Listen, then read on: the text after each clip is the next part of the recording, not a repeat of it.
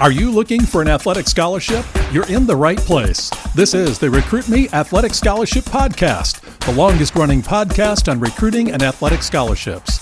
We're here to help your family navigate the recruiting road all the way to an athletic scholarship. He's a recruiting expert and a dad of a D1 athlete and a high school athlete pursuing a scholarship. With a wealth of experience to share, here's Recruit Me CEO Brent Hanks. Welcome to episode 239 of the Athletic Scholarship Podcast. This episode is part one of two an interview with Coach Barry Hinson. Coach Hinson is currently an analyst for the Oklahoma State men's basketball program. Coach Hinson has coached high school basketball and college basketball for 40 years. Barry started as a junior high coach and then moved to coaching in high school in Oklahoma. In 1993, he became an assistant at Oral Roberts University, ORU, in Tulsa, Oklahoma. He took over as the head coach of ORU in 1997. In 1999, Barry moved to the head coach position at Southwest Missouri State University, now Missouri State University in Springfield, Missouri. Missouri State University is my alma mater. He coached at MSU until 2008 and moved over to the University of Kansas coaching staff for four years. Then in 2012, Barry took the Southern Illinois University SIU in Carbondale, Illinois head coach job. In 2019, he returned to his college alma mater, Oklahoma State University in Stillwater, Oklahoma. Coach Hinson's success as a high school coach, a D1 mid major coach, and a Power 5 conference basketball coach gives us a great perspective on college basketball recruiting and how student athletes can be successful both academically and athletically at any level. Coach Hinson runs us through, and I mean runs us fast, through many helpful topics in this episode. Topics are COVID versus after COVID, how to get seen by college coaches, the roles of a high school and AAU coach, the role of student athletes' parents, who to send information to at a college program, the challenges and variables of recruiting local talent, the importance of preparation before entering college, what a day in the life of a college athlete looks like, how athletes hit physical and mental walls, JUCO information, the importance of student athletes' freshman and sophomore years in high school, the need that a student athlete needs to get help in the recruiting process, and how time management is a key to college success. Whew! Put on those running shoes and try to keep up with Coach Hinson in part one of this interview. Our guest today is Barry Hinson. Barry, welcome. Well, Brent, it's my pleasure. Matter of fact, uh, you got to tell your father I said hello, and your mother. I I cannot begin to tell you the people that are listening in about how good you and your family were to me uh, in my nine years as the head coach at Southwest Missouri and Missouri State University. So I'm I'm really looking forward to doing this. Well, I'm not sure if all the big wins uh, with the Bears were were our highlight or the time that you cooked barbecue for us uh, over at over at your house. well, I tell you what, I've always said the worst barbecue I ever had was sensational. So I take that as a great compliment.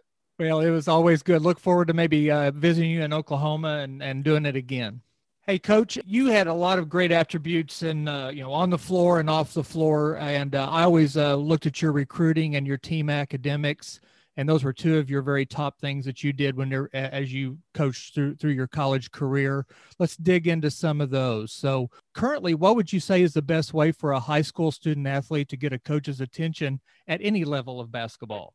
Brent, the, the first and foremost, I would say this before the pandemic, there are no hidden secrets. There weren't any hidden treasures because word of mouth, internet, scouting services, recruiting services, being able to see AAU basketball allowed coaches, there weren't any secrets. This will be an interesting year or two years as we come into these next few recruiting classes because there will be not several, but many that will just kind of not be discovered. And they won't be discovered two to three years from now. You'll be watching a telecast on ESPN, and someone will tell the story about how this kid, no one saw him because of the pandemic or this or that.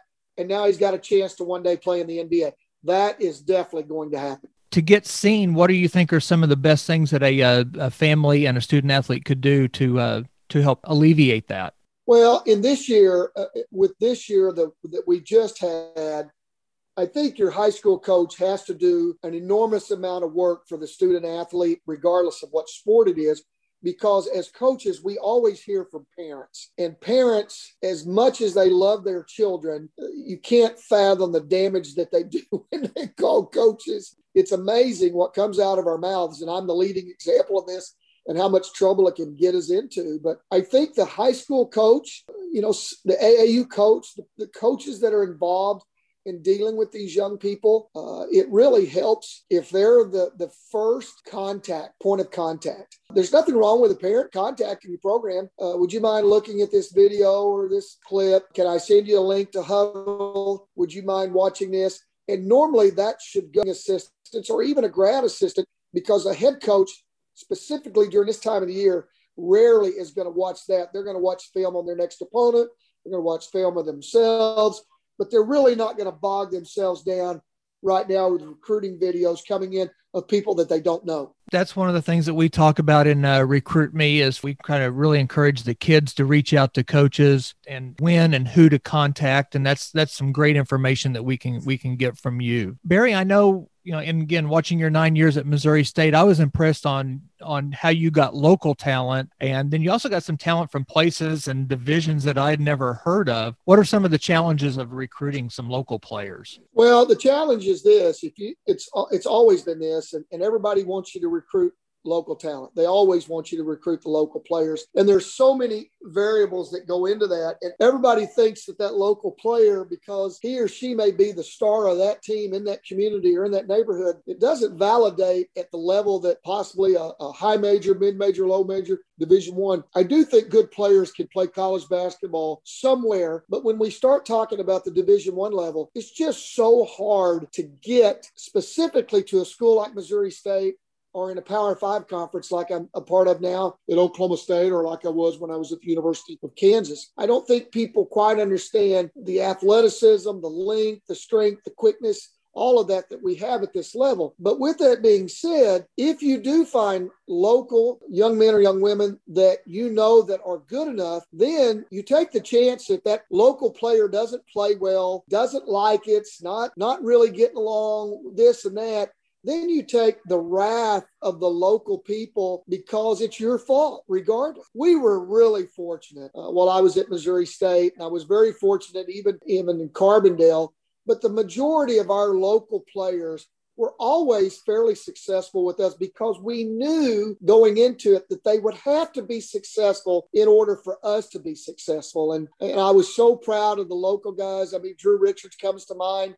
You know, Drew was recruited at the time by Bobby Knight at Texas Tech, and I think he had a really great career. Uh, you had Blake Ahearn coming out of St. Louis, Nathan Ballou and Jeremy Nicholson, the Laurie boys, Devin Mitchell. I'm, I'm, I'm, i know I'm Dale Lambert. I'm going to miss some people here. Uh, Sky Frazier that came out of Washington, Missouri. You know, we had local guys, and uh, Scott Brakebill when I right when I first got there, and uh, but these local guys were always good players for us. And then you look at the the junior college players that we're able to bring in that were played in local communities, such as West Plains, and the two that come to mind are Robert Yanders and uh, Mike Wallace. And then Josh Hume also came out of there. So we felt like with the local players that we really wanted these guys to be successful. And uh, I'll never forget, Devin was being recruited by Nebraska. I can remember the day I got upset in the uh, hallway there at Kickapoo High School when, you know, he said, Roy told me they thought he might go to Nebraska. And I said, Nebraska doesn't love him as much as we do. And I don't get that. I don't understand it. I, I took it personal. Obviously, say he made the right choice of staying at Missouri State, and and I get to follow his life now on Facebook and see those two beautiful young boys that he's got in his family, and uh, it just uh, it makes me feel great. I would say Devin was like a Nolan Ryan type of basketball player. He was a uh, he was super athletic and he was a thrower, and then uh, through an injury he became a pitcher and uh, your development of him really made him a, a good all around, a great all around basketball player. Coach, what is some advice to a student athlete about preparing for college? Let's go back to the academic moment that we talked about because academics are so hard when these young men enter into college, regardless of what level. I'll never forget, uh, I, I, coached a young man one time in high school that was going to the Air Force Academy, and I coached another one that went to uh, West Point. And it was amazing to me how these young men literally started training their bodies, not only during basketball season, but after the season ended, the training that they did to get them ready physically and mentally for going to the service academies. I'm talking about reading and studying when everybody else was going to the lakes and swimming and doing all this stuff in the summertime. These guys were in the library. They were studying. They were getting themselves ready for what was going to happen at the service academies. I would think it would help parents to understand that as soon as they have a son or a daughter that receives a college scholarship, they need to program them because most of these universities now bring them in for summer school. And these young ladies and young men need to be ready for the impact that they're getting ready to have on their lives through entering the college realm. And what I mean by that, Brent, is that let's take, for example, our, our basketball team, because everybody wants a college scholarship and everybody thinks this is so much fun and we're going to be on ESPN and we're going to do this and we're going to do that. But then they don't understand that at 5:30 in the morning, they've got to be in a strength and conditioning facility and if they're late, then there's going to be a punishment to that. But they've got to be there at 5:30 in the morning. And then after that strength and conditioning, they're expected that they're going to eat a nutritional balanced breakfast. And after breakfast, then they're going to go to class. Well, we used to go to class. Now we do a Zoom or now we do a virtual deal. But they're going to go to the academic center or they're going to be in class up until noon. At noon, we expect them to eat lunch and we expect them to eat a nutritionally balanced lunch because you burn so many ounces of energy every single day. And it's important for the majority of athletes that we have. I wish this was a problem that I had that you could continually gain weight and be okay. And then you talk about as soon as the noon hour hits and lunch is over, now we're going into the practice mode. And when we practice, you're talking about film preparation, scout preparation, you're talking about game preparation. You're talking about learning the plays, learning the calls, learning the visual signals. You're talking about a full engulfed basketball class in which you attend every day and wearing a headphone, sitting on the back row, looking at the ceiling, not paying attention. None of those will work in a basketball practice. I, I used to tell our student athletes all the time this is my classroom. I expect you to behave like you would in any classroom. And when you go to science, math, English, whatever you're doing, studying, then I expect you to have the same focus that you have at basketball practice. Now that it'd been nice it always worked like that. And there were certain professors that didn't demand it as such, but it's really hard. So when you finish practice, then we expect to have the guys go through treat, whether it be the ice bath, whether it be whirlpool, whether it be therapeutic, whether it be a, a chiropractor visit, a massage, sports massage, but all of this happens after practice. Then the other thing after that is everybody has to go to the academic center up until nine o'clock in the evening. So at nine o'clock in the evening, they get from nine o'clock in the evening till about five o'clock the next morning for most of the days. Now, once we get in the season, we're not waking up at 5 a.m., but at the same time, we may be going at 7:30 practice, and let's say we have a game. For example, uh, we just got through playing Kansas the other night on Big Monday. It was an eight o'clock start game and we had bad weather and we pulled in here at 3.45 a.m. in the morning, but yet our guys had to be in class at eight o'clock. So everybody thinks this is just the greatest thing ever, but parents need to understand when they come here, they are on a full time schedule.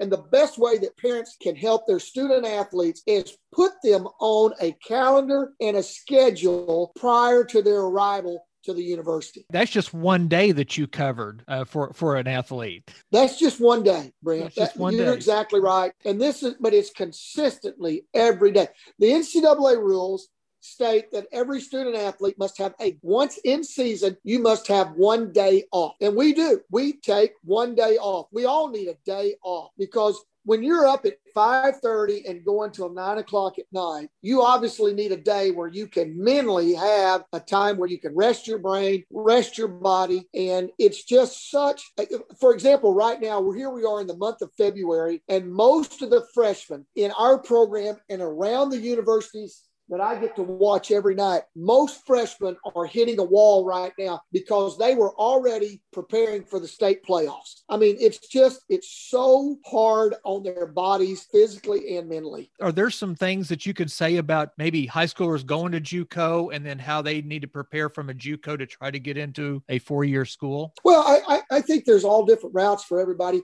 You know, some guys can't academically, may have come out of a high school that didn't do as good a job as what they should have, or the student athlete.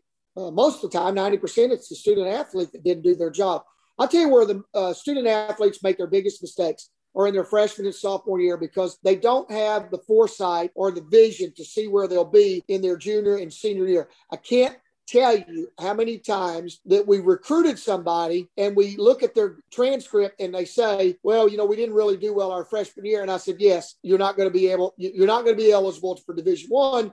You're going to have to play junior college basketball. If we could get parents to understand that when they become freshmen, that's the cornerstone. That right there is the foundation. And coaches, it's hard for coaches at the high school level to even foresee this. Uh, you know, these guys, are, uh, high school coaches, I think they're the hardest workers in the country. Uh, they are, especially if their programs are successful. They're hard workers. They have to teach. Most of them have to drive the bus. Most of them have extracurricular activities that they have to do. They have families. Then then they have to coach. And, you know, it's just really difficult. And they're not familiar with all the NCAA rules, as same as the counselors. And you have to make sure that you have somebody that is helping you through the process, whether it be your high school coach, coach, someone in AAU, someone, a counselor that understands or that's been in Division One athletics, or people like you that are providing a podcast to where they can learn these things in order to help their sons and daughters later on. Probably talked about this a little bit, but uh, what are some things that surprise players when they enter college, both ac- athletically and academically?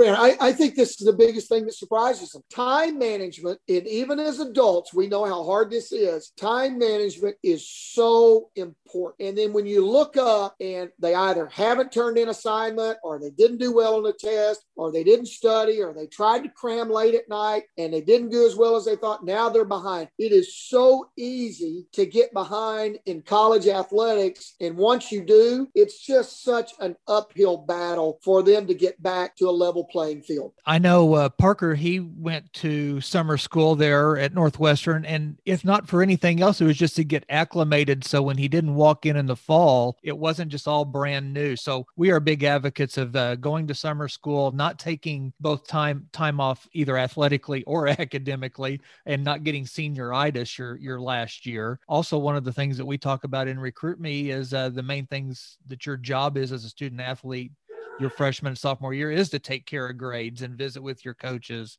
and visit with your counselor. So I'm glad that you uh, brought those points out.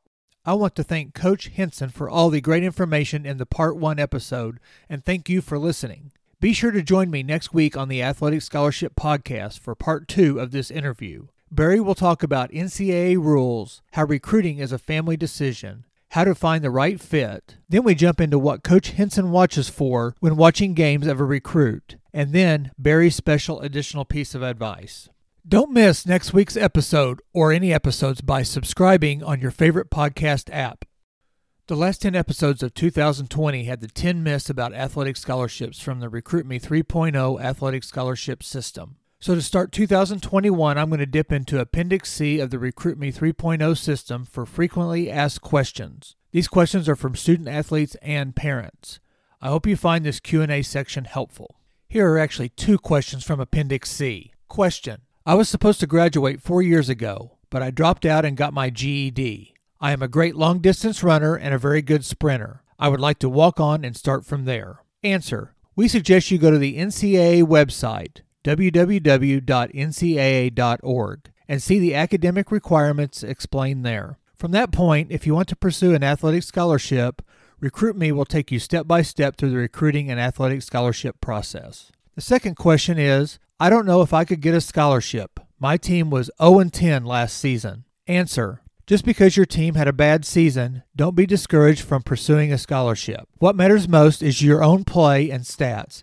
While it's always nice to be on a winning team, if you're a standout player with good stats in a league of strong competitors, you can get a scholarship even if your team has a bad season. If you and your high school coach believe you can play well at a college level, you should go for it.